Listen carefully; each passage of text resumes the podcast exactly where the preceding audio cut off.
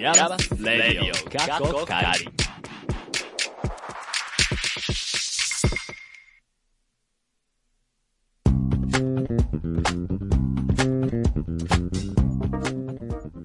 皆さんこんにちはでしょうか、こんばんはでしょうか。ヤマスレディオ過去仮第36回目です。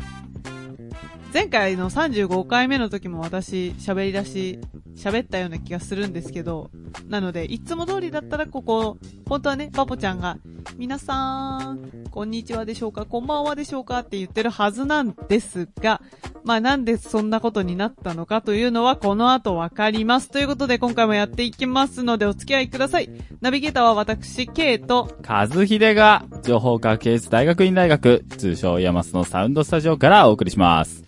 この番組はアートのことを知りたい、なんか遠くに感じていたあなた、そしてイヤマスって何と思っているあなた、イヤマスに今いたあなたにお送りする、イヤマスというちょっと変わった大学院からアートを一緒に考えていこうとしたりしなかったりする番組です。はい、ということで、まずバポちゃんいない。いません。そして、つまちゃんもいない。はい、そんな第36回目です。ねえ、びっくりや。もうちょっと機材周りのことをね、しっかりつまちゃんに確認しないとですね、今日モニターがね、一部声がダブっていたりと、まあいろいろ問題があるわけですが、そんな中ね、まあね、僕をメインに、K さんとね、二人でやっていこうと思います。メインって言いながら、実はあなたがもう PA やってるから、シュッシュシュッシュ消えるのよね。そうですね。だからどっちかっていうと、ナビゲーターは私よ。そうですね。文句はないよ。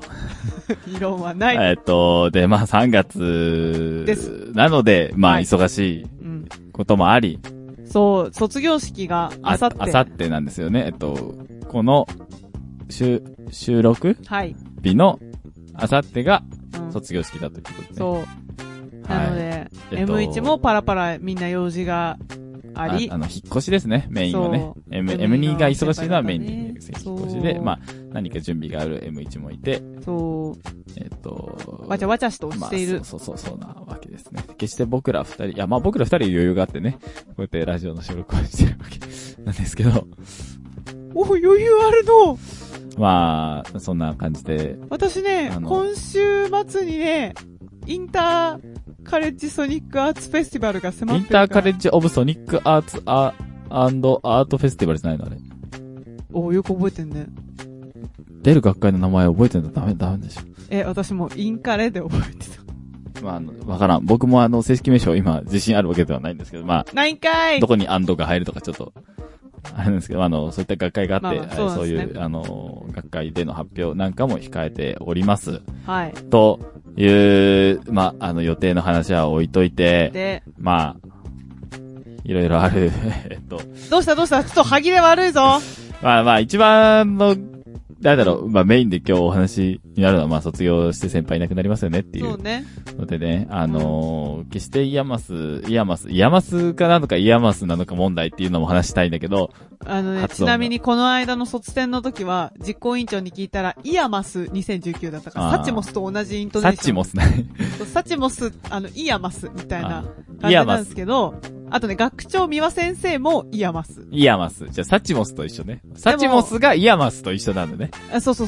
ただ、私は普段、かまぼこと同じイントネーションで言って、イヤマスって言ってる。じゃあ、イヤマス、サチモスと一緒でいきましょう。サチモスでいく？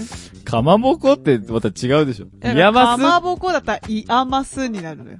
かまぼこ、イヤマス。イヤマス。わかりづれえな。いや、サチモスがわかりやすいの。はい。かどうか。まあ、で、それで引っ越しなんやかんやで、はい、いなくなるねって言って。ね、そうね。寂しいなるね。そう、なんか、思ってたのは、卒業生と新入生が、ファって入れ替わる感じなのかなって思ってたんですけど、多分、意外と、ね、そうではなくて。うん。1ヶ月ぐらい空きます。もう、ポチポチ、卒業式が終わったらとうとうですけど、卒業生はいなくなってしまって。うん、でも、別にどこに行くかが正式に決まってるとか、うん、まあ、なんか、まあ、皆さん、いろいろと行かれる場所はあって、うん、そうだね。まあ、大垣に残ることはないと。ああ、どうなんですかね。大垣に残る人もいるかもしれないのか。あ、そう。わかりませんが。まあ、それぞれの次なる場所。はい。行くのかな。どうした？歯切れ悪いぞいや、次なる場所っていうのがさ、はい、だから別にその就職が決まってるとかが絶対のわけじゃないじゃないですか。まあそうだね。そう、だからなんか次なる場所っていうのもなんか、だから強いて言うなら次なる家が決まってるかどうかぐらいの話よね。あ、まあそうだね。うん。常に家に行ってるわけです。はい。はい。ということで、はい。ツイッターでは皆様からの質問やお便りお待ちしています。@RADIOIAMAS またはイヤマスラジオで検索してください。そろそろ新入生からもね、イヤマス生活への思いとか聞かせてほしいです。といったところで今回は特別編、ゲストコーナー You はなぜイヤマスへなし。助っ人もなしですが、まあなんとかね、楽しくやっていきますのでお付き合いください。サーチモスじゃないけど、ステイチューン。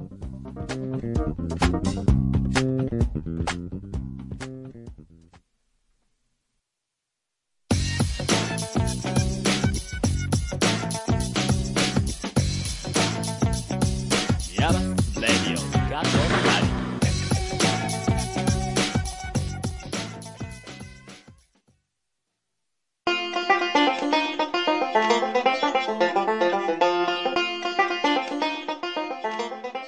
皆さん、こんにちはでしょうか、こんばんはでしょうか。コミュニティデザインって何なの？早速始まりました。コミュニティやコミュニケーションに興味があるバポが、デザイン事務所でありながらもコミュニティデザインもやられている NPO 法人ことはなさんに3週間ほど滞在中に行っていく企画です。最近話題のコミュニティデザインの魅力や実際のとこどうなのっていうところをこの企画を通して考えていきたいと思ってます。コミュニティデザインを仕掛けるスタッフ側と関わっている地域の方の両者を代わる代わるでゲストとしてお迎えしてざっくばらんにお話していきたいと思ってます。今回もゲストの方がいらっしゃってます。自己紹介お願いします。はい、NPO 法人ことはな今3年目の丸茂幸太郎と言います。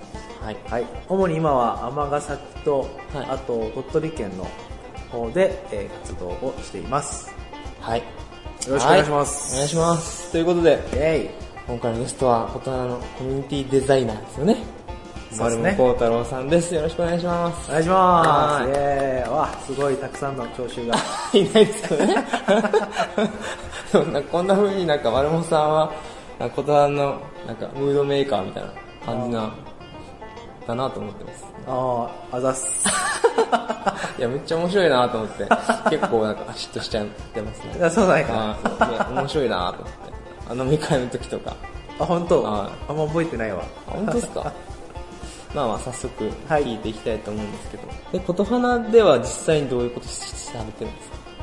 どういうこと？はい。そうですね。はい、今やってること。はい、なんですが今は、まあ、一個は尼崎の方では、はい、紡ぐ場っていう事業を今やっていて、まあ、どんな事業かっていうと、まあ、一言で言えば、まあ、子どもの学びとか育ちを、まあ、応援する地域拠点ということで、僕たちがやってるのは、まあ、一個拠点は持ってるんですけどその拠点で、すでにその地域で子ども向けの支援をしている団体さんにその場所を優先的にお貸ししてそこでまあ子ども向けのいろんなプログラムであったり支援であったり活動をやっていただくと、それを通してまあどんなことを実現したのかっていうと、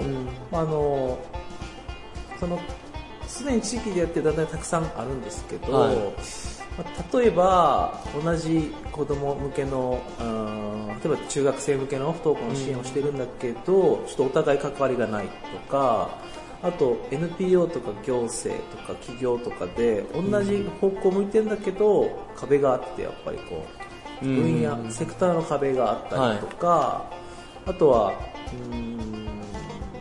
もっと言うと広げると。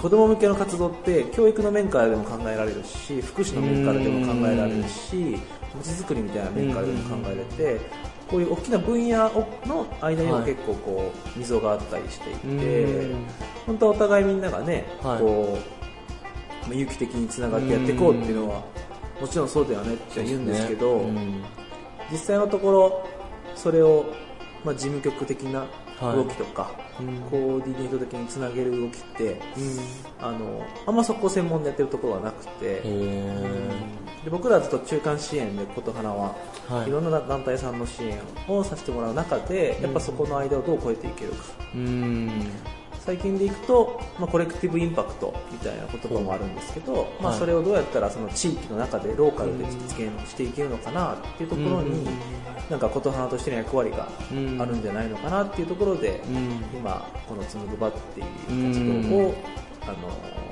崎で今やらせていただいているというところです。わかりました。つむぐばのことわかりました。よかった。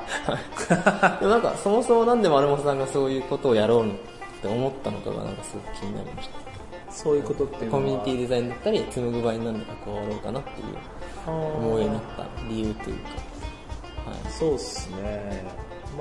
ことはに入った話から言うと、大きく2つぐらいあるんですけど、1個は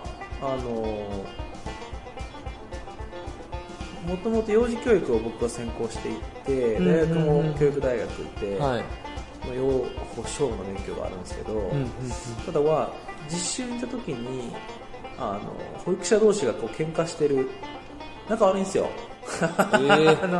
保育園の先生たちって、女性の世界だったりするので、基本的に。ちょっと難しいところあるんですけどね。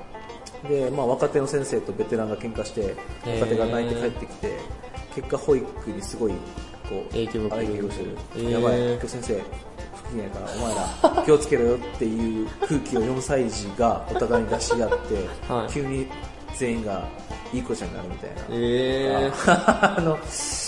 あって、なんかそれが生活って考えたらもちろん先生もね人間なんで、あっちゃダメとかではないんですけど、でもやっぱりなんか理不尽だなと思って、やっぱ子供たちっていうのは周りの環境で変わってしまうものだと思っているので、じゃあその周りの環境の一番は大人。じゃあその大人の人間関係がどうすればよくなるんだろうとか、関係がどうすればもっとハッピーなんだろう、っていうところにそこでこう興味を持ち始めた、っていうのが一つのきっかけで、子供たち直接というよりその周りの大人とかの方に今は興味を持ちだったところから始まっていって、でもう一個は、この仕事に出会ったきっかけは、この言葉を作ったスタジオ L の山崎亮さんが、僕が大学院生の頃に、ちょうど情熱大陸に出た時期で、なんだとあれを見て、なんだこの仕事だと、ローズのちょっとこわもてのおっちゃんが、おっちゃんじゃなかったまだね、お兄様が地域に行って、いろんな人に話を聞いて、ちょっと集まってみんなで考えましょうやと言って、ワークショップみたいなことをして、で結果それで各チームが生まれていって、でこう本にね総合計画とかにまとめていって、最後は去る、3年後には離れていくっていうのを日本全国で同時的多発的にやっているのが仕事です。なんだこれは確かになんだこれはというのがあって、と同時に、なんか今思ったら全然違うんですけど、これやったらできそうやなって、自分にも向いてるなと、初めての人に会うことが好きだし、でいろんな地域に行くのも好きだし、新しいところに行くのも好きだし、でワークショップとか考える場も好きだし、めちゃくちゃ楽しそうだなっていうのが、この仕事を知ったきっかけで、あとはその前の仕事というか研究職を目指してって勉強した時期があるんですけど、そこからうまくいかなかったんで、次の仕事を考えた時にこの仕事やってみたいなって改めて思って、今の仕事に就いたと。なるほど、そんなことがあったんですか。意外とコミュニティデザインの入りが 山崎さんっていうのは意外でした。いよいよもうほとんどの人がそうなんですよね。あれを教えてくれたのがやっぱり山崎さんなので、確かに自分もなんか雑誌とかで山崎さんを見て、あ、こういう仕事あるんやって思ったし、すごい人なんですね。会ったことある？ないです、ないです。講演会とかも？ないです。喋るのが上手だよ。やっぱそうなんですか？めちゃくちゃうまい。独演家かっていうぐらいうまい。そうなんや。そしてかつものすごい勉強されてて、あ知識量とかもう本当になんかすごい、うん、本は読んだことがあってすごいなんか藤村隆二さんとの対談でその山崎さんはなんかランドスケープを学ばれて、はい、コミュニティデザインになった人じゃないですか。でその一方で藤村さんはなんか社会学を学んで建築家になった人なんです、うん、だから一方ちょっと逆な人生だけれども、うん、なんか今はなんか街づくりに一緒に関わってるっていう、うん、それでなんか今はその作らない建築みたいなのがなんか流行ってるっていうか流れがあってでそれについて対談してたやつが面白くて、はい、今そこお互い一緒に仕事してるの？一緒にはあそれは結構2013年の本だったんで、はいはい、その時はしてたんだと思います、うんはい、すごく面白かったんで。でもどこの業界でもそのなんか物を作るっていうこと自体がね、うんまあ、そんなにこう一番じゃなくなってきたみたいな、うんねうんうん、物を作って売ってというよりかも、うん、なんか物に意味をつけていくみたいな、ねうん、体験だったりストーリーだったり地域で言ったらそれが活動みたいな流れになってきてるので、うんうん、そこはやっぱり時代の流れもあるのかなっていう、うん、そうですね、うん、やっぱ物に溢れてますもんね、うんうん、じゃあこれまでなんだろう3年間ですよねお花見3年目だから今2年、はい、2年1月に入社したんで2年終わったわけですね、はい、2年間でそのコミュニティデザインっていうのに関わってなんかすごく印象的な出来事とかなんかありますか？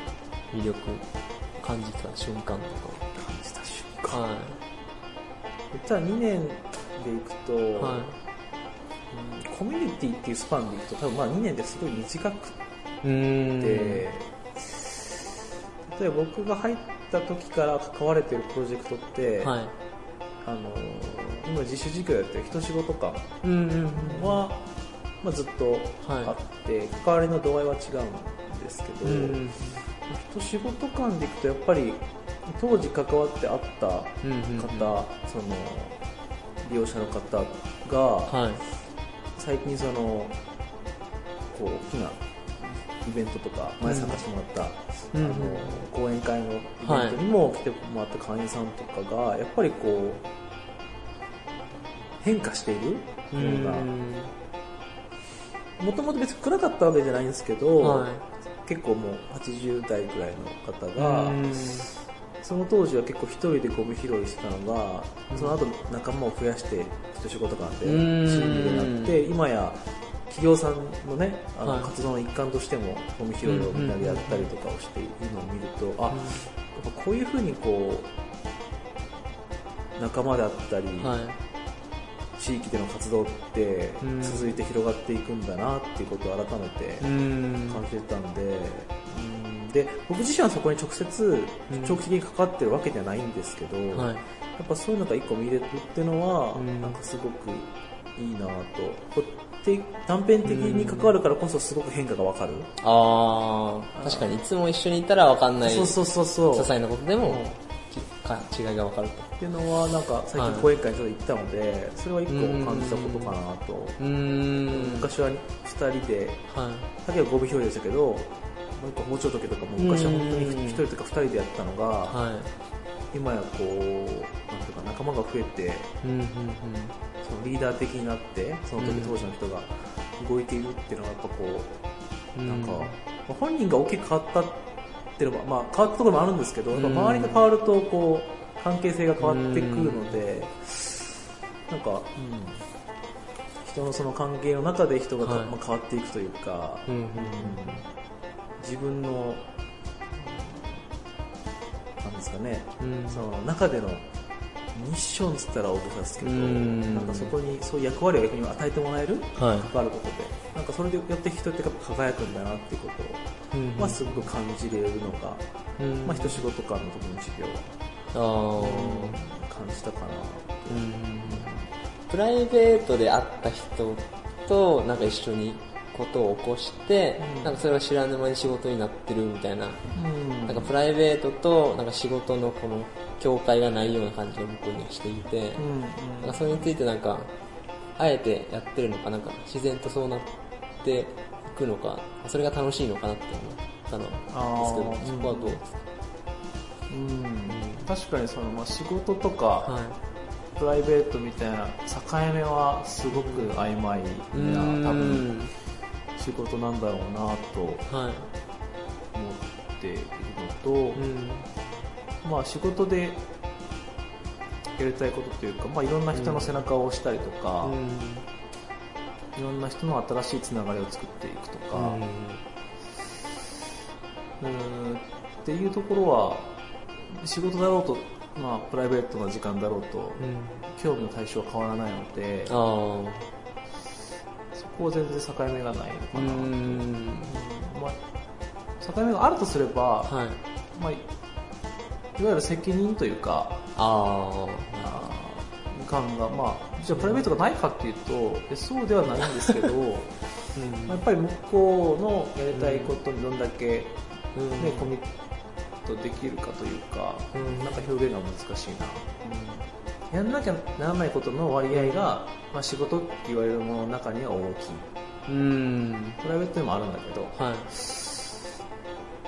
やりたいっていう遊びって言ったら、ブレイキの遊びみたいな、遊びの、まあ、バランスが違うってだけで、結局対象、目的とか対象はあまり変わってない、やる時のアプローチする時のバランスが違うだけで、逆にプライベートって言われることは結構遊びが大きくて、やらなきゃいけないことはそんなに多くない、今後こういうコミュニティデザイナーになりたいんだみたいなのあったりするんですか？とかなんか理想の自分とか。そう、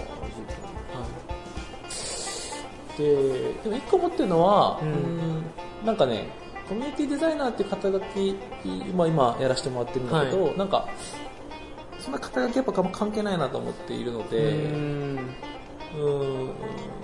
なんかもっと違う呼び名、コミュニティデザイナーも正直人に説明するのすごく大変で、そうっすよね。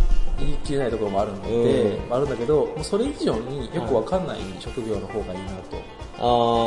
つまり、まあ、さっきの、まあ、カオスが好きっていうのも感じあるけど、基本的に決まってない職業の方がいいと思ってて、しかも話し合いとか場作りも全部基本白黒つけれない間をずっといるので、どっちかに行くってことないんだよね、自分が。どっちかに行った時点で、関係が固まっちゃうというか、どっちかに味方しちゃうので、味方になるなら両方ともみたいな感じなんで、基本グレーゾーンだけは歩いてる白黒はっきりつかないところを歩いてるので、だからその「大沢で何してる人なんですかね」みたいなってよく言われるし、これからもそう言われた方がいいな。なるほど、あえてそう言われたいと。パン屋さんですねみたいな。それはそれでいいんだけど、それ決まっちゃうとパン屋さん以外のことをしたときできひんから、確かに何してる人なんですかみたいな。何してるんですかね今はこれしてますみたいなね。確かにそれいいっすね。自分もそういう風になりたい。まあでもそれまあ望んでるっていうか、なんかまあ、何でもしたいんで。わかります。そうですね。そろそろお別れの時間が。リスナーの皆さんが。最後のこの質問だけお願いします。あなたにとってコミュニティデザインとは何でしょうか？流れが決まってるね、これ。出ましたね。まあ端的に言うと、コミュニティを作ることで、まあ、地域の困り事から社会の課題までを解決する人っていうのがコミュニティデザイナーかなと思っているので、まあ、そうなるのかなと思うんですが、もっとこうウェットというか、こう最近の言葉で言うと、エモいエモい感じでいくと、エモくお願いします。エモく言うと好きなんだ。やっぱ人と人のつながりを作るっていうことが、なんていうかな、それを通してお互いの背中を押し合える関係を作るみたいなことが、うん、はい、コミュニティ時代なんかやってることなのかなとは思うかな。確かに。一方的に押すんじゃなくて、お互いに押し合えて、うん、いろんなことが生まれていく。そうそうそうそう。確かに伝わってきますが、特にその裏のチャリティーショップで。ああ、はい、うん。なるほどなるほど。ありがとうございました。はい。はい。ありがとうございました。今回はマルモコウタロウさんをお迎えしました。ありがとうございました。ありがとうございました。はい、ということで今回もコミュニティデザインって何なのをナビゲーターのバポがお送りしました。また次回もお聞きください。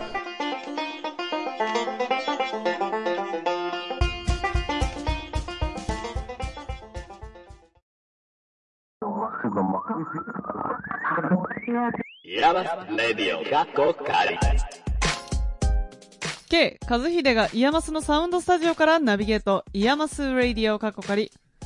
さあ、卒業式目前ということは、私たちは2年生になるということですね。一応進級要件満たしてるはずなので。そうですね、2年生になります。はい。はい、この2年生になるにあたって、はい、を今回このフリートークゾーンのはい、肝としてますけど、そんなにないけどね。あ、ない。ついに研究バーンって始まるけど。ま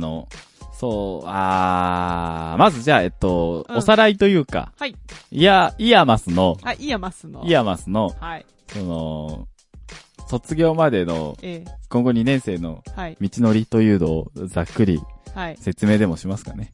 まず4月ですね。はい。2週目に。はい。2週目。構想発表。はい。構想発表。そう、入学式の翌週なのよ。しかも入学式が金曜日とかなので、はい、で、構想の、まず展示が火水であります。はい。木金で発表があります。っていうのがまずあるでしょ。で、構想発表という、研究の発表が、第1回の発表があるわけですね。こんなことをやろうと思ってますと。はい。で、いうのをやり、今度は6月末から7月頭とかその辺だったかなにかけて、今度中間発表があるわけですね。はい、で、同じくその、2日間、事前展示というものがあり、うんうん、で、2日間発表があると。いうのがある。うんうん、はい。で、9月。はい。かな、予備審1という、はい、予備審査1、第1回目予備審査があり、その後1ヶ月ほど空いて予備審査2というのがあり、最後11月に、本審査というのがあって、はい、まずそこで、作品制作がある人はそこで作品が通らないとダメと。うん、そう。で、た上で今度は論文執筆に取り掛かり、論文さあが。てか論文の提出がまず1月の。論文の提出があった上で。中旬ぐらいにあって、で、2月の頭ぐらいに。論文発表があると。最終プレゼント。でそこで、発表が通ると、晴れて卒業資格を得るというね。はい。そうですね。いやー、長い人生ゲームだね。ただまあ論文だけの人は、あれですね、予備審とか。楽しみですよね。作品審査っていうのはない。ない。うん。楽しみですね。作品作るでしょ？あ、作るよ。はい。じゃあ、全部あるわけです。そうよ。作品作るでしょ？これがまあ、その、イヤマスの。あれー作品作るでしょ？作品作ります。はい。イヤマスの、はい、まあ、卒業までの過程だってわけですけど、はい、まあまあ、これがイヤマスの過程であって、はい、例えば、まあ、その他の学校の事情そんなによく知らないんですけど、まあ、大学だとどうなってるんだろうみたいのは、うん、なんかこう、自分たちの大学の、その卒業までの道のりのこと気にしてて、うんうん、なんか思ったりもしました。例えばだから、芸大だったりしたら、どういう審査の流れがあるんだろうとか。工程ね。はい。気になるね。ねえ、旧大はどうだったんですか？旧大は中間発表、学部だからね、まだね。あ、そうかそうか。中間発表があって、本審査があっての2回だけだったね。あ、じゃあ予備審とか、構想発表とかはない、うん、はなかった。あ、そうなんだね。あるべきだね、でもね。まあまあ、あった方が、なんていうかこう、だんだん登っていけるというか、いろんなそのチェックポイントがあるだけに、そのタイミングでいろんな先生からフィードバックももらえるから、うん、まあ客観的に見れるっていうのはあるかもしれないですね。うん、まあ作品制作においては単純にかけた時間だけいいものが作れるというわけでもない。いや、そういうわけなんじゃない？お。だと思うよ。おー。うん、だからやっぱりその半年で作ろうとか甘い考えはやっぱなくて、やっぱ2年間で作ろうっていうスタンスなわけで、まあ構想発表の準備もね、そうだね、今朝はバッチリということでね。何言ってんの？バッチリですよね。何言ってんの？え？いつ誰がそんなこと言った？今もう四苦八苦しとるわ。僕はバッチリです。おじゃあそう今実は私たち違う僕じゃなかった。バボちゃんが構想発表の準備はバッチリ。バッチバチか。バッチバチ。うん、そうで、つまちゃんもバッチバチだから。バッチバチだって言ってた、ね。うん、でまあそこまでとは言わないが、まあ僕らもまあなんだこのやめましょう。うちわでハードルを上げ合うただの遊びはやめましょう。はい。そうでそう実は我々今新2年生強化月間になる。フェーズにいる。はい、で、自分の担当の先生と他に、まあ、何人か先生と面談をしてこいという期間なんですけど、どうですか面談。まだやってません。おっとあと、今日3月5日ですよ。はい、やります。よーしやるんですけど、うん、まあ、メール送ってたのは知ってます。ぼちぼち面談してる様子とか見るんですけど、どうなんだろうね。その面談の様子のチェックはしてるんですよ。敵情視察か。だからなんか浮かない顔してるなとか、割とこう、でも、割と笑顔で話してる人が多くて。あー、まあ、まだそんなね、うん。自分のことではないんだけど、ちょっとほっとするところはある。おー、なるほど。でも研究は基本的に自分との戦いです。そうですね、もうちょっと明るい話がしたいね。明るい話か。桜が咲きますよね。そう。はい、僕は見たことないけど。そうっていうのは去年、我々が来た時もうすでに散ってたのね、ちょっと早咲きだったから、はい、全国的に。はい。今年は入学式とかの時に、バーって咲いててほしいね。そうですね。うん。あれ、おかしいな。明るい話題つったくせに、なんか顔暗いんですよ。僕自身が明るくない。おーい、大丈夫か？はい。花見したいね。はい。はい、今日、同級生のもちょいちょい喋ったんですけど、はい、やっぱその、なんだろう、一人で、外が晴れてると、うん、私ピクニック一人でも行くわ、みたいな、人とかいたんですよ。うん、一人でピクニック行くのとか思ったんですけど、うん、まあ、他の人にも聞いたら、はい、桜咲いてたら、うん、もう、お昼に、酒持って一人で外行くよ。酒持って今日ねって言ってて、なんか、でもなんかその後予定あっても飲むんですかって聞いたら、なんか、まあ、その後の予定によるかなって言ってたんですけど、もし先生との面談がその後にあったらどうしますかって言ったら、それだったらまあ、ギリ飲むかなって言ってた。逆に飲むんじゃない？そいつ分かったぞうん、そいつは言って、はい、その M1 の、SS キさんは言っていて。YO くんね。はいはいはい。SS キ YO さんは言っていました。まあ。でもね、普段、やっぱり研究活動をしてると、デスクワークが僕なんかは多くなってしまって、ずっと。まあちょっとクサクサするわね。外が、快晴で、晴天で最近暖かくもなってきたのに、ずっと家じゃねえ、屋内にいると、なんだろう、もう犯罪を犯してるかのような。どういうこと背徳感ってことこんな晴れてるのにずっと屋内に引きこもり続ける自分。罪悪感いや、もう、そうだね。罪悪感だ。一瞬罪悪感が飲み込めんかったけど。まあでもそういうことよね。今は襲われなんかにして、はい。やっぱ外に出るのは大事です、非常に。そうだね。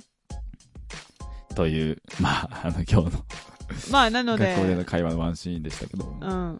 なのでね、まあ自転車乗りながらでも多分ね、ソフトピアジャパンのなんていうの、裏って言えばいいのかな、セブンイレブンに行く途中に川あるじゃない、はい、はい、あります。あそことか多分桜結構咲くんじゃないか、あれらしいですねっていう気がするので、川沿いにパーッと咲くと、うん、実はお花見スポットというかが結構いっぱいありそうなので楽しみですね。あー、バポちゃん、コちゃん、帰ってきてくれー、帰ってきてーということで、はい、Twitter、それから YouTube に貼り付けてあるメッセージフォームからも質問などなど募集してますので、ぜひメッセージお寄せください。Twitter 宛先は、@RADIOIAMAS、ラディオイヤマス。また、質問箱もご用意してますので、そちらもご利用ください。ラジオネームも忘れなくお願いします。そしてこの後は、早いね、エンディングです。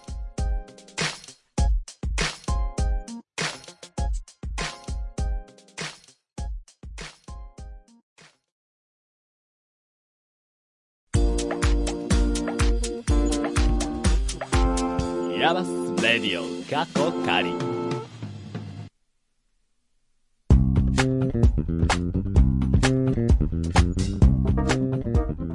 第36回目、ちょっとだけプチバージョン、ついにここまで来た、エンディングです。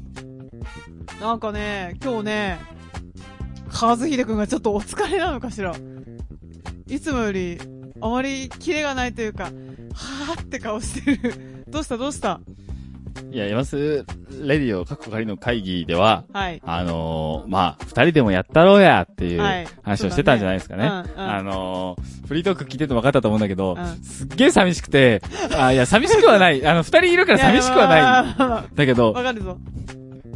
人が少ないだけでこんなになんか、そうそうする、だと思って。あ、すいません。何緊張してるんですか。どうした。いや、結構初めてじゃないですか。だからゲストが、ね、ゲストいない回っていうのはちょいちょいあった。だけど、うん。まあ、2回ぐらいあったね。その時はそれなりに何かしらトピックがあって、それで、うん、まあ、そういう回ですっていう風に、うん。言ったじゃないですか。うん、で、たまにね、そんなに全体的に再生回数が多いわけでもないんですけど、聞いてくれてる方本当にありがたいなと思って、だから一人一人を噛み締めながら、はい。再生回数のチェックとかをねしてるんですけど、うん、ゲストがいない回ですね。はい。めちゃ特に視聴回数減るんですよ。みんなわかってるね。あ、タイトルにさ、ボリュームいくつっていうのしか入れてないじゃない、基本的に。うん。だから誰がゲストとは書いてないんですけど。あ、いや、でも内容説明のところに。あ、もちろんもちろん。今日の内容ですっていうのはあって。だからそこを読んで、あ、これちゃうなと思ってピュッて戻るのか、うん、それともツイッターとかで今日のゲストは誰々ですっていうところから飛んでくれてみんな聞いてるのか、ちょっと興味深いですね。どっちだろう。まあ。多分ツイッターなんだろうな。うん。うん。という気はするんですけど、だからこういうおしゃべりを聞いてくれてるってなってくると、うん、とうとうちょっとナビゲーターの声をただこうおしゃべりを聞きたいなっていうか、おしゃべり面白いから聞きたいなって思ってくれてるっていうことなのかなって思って、はいはいはい、うん、だから特に今回の回なんか、うん、再生回数が伸びたりするとすげえ嬉しいんだよ。なんかこうって君ちゃんと自分のツイッターとかフェイスブックで宣伝しなさい。はい。私はとしてるからね。はい。君だけしてないからね。します。私は知ってるぞ。しますよ。どうした？なんか今日ちょっと気持ちちっちゃいぞ。卒業シーズンですねっていう話はオープニングでしましたけど。うん。大学院以外も卒業シーズンで、うん、ちょうど今日が、うん、中学校の卒業式、うん、で、おとといの、はい、もう一個前か、4日前、あ、3月1日ってこと ?3 日前だ。3日前が、そう、うん、3日前が高校の卒業式だったそうです。どこの？全国。え、そうなの？うん。え、早いね。全国公立高校の卒業式だったらしくて、うん、じゃあレミオロメンの3月9日とかだいぶ遅めってこと？遅めなんじゃない？私3月9日ぐらいだったよ。じゃあレミオロメンとかもう平成の産物にすらならないね、下手するとね。巻いてるのかな、時期として。うん、なんかそんな感じの印象がありますな。でも決して入学式は巻かないよね。巻かない。大体一緒だね。うん。かなりね、なんかその気候の変化もあるかもしれないですけど、入学式で桜を見るっていうのも、ちちょっと難しくなってきてるのかもしれない。それで、まあ、今日のこれの収録なんですけど、はい、K さんは非常に今急いでいまして、はい、若干そわそわしている何があるんでしたっけ。宮前田ゼミ飲み会です。はい、があって、はい、今絶賛遅刻しながらこの収録をしているんですけどもね、はい、ぜひこの内容を、今日の内容を、まあ、聞いてほしいかって言われると、いや、聞いてほしい。うん、前田先生や宮先生に、聞いてもらって、遅刻していただいたこんなこと喋ってましたという。嘘だよ。だって絶対身内のハードルただひたすら上げるやつで結構尺稼いでますからね。ツイッターでは皆様からの質問やお便りお待ちしています。@レディオイエマス、またはイエマスレディオで検索してください。また、YouTube のチャンネル登録をしていただくと、動画がアップロードされたとき、ストリーミング配信がスタートしたときにお知らせが行く仕組みになってますので、そちらもご活用ください。ポッドキャストも開設したので、オフラインで聞きたい方はぜひ、ポッドキャストでイエマスレディオと検索してみてください。さあ、今回はここまで。ナビゲーターは、私、K と和秀くんでした。寂しかったかもしれない。でもまた聞いてください。See you again.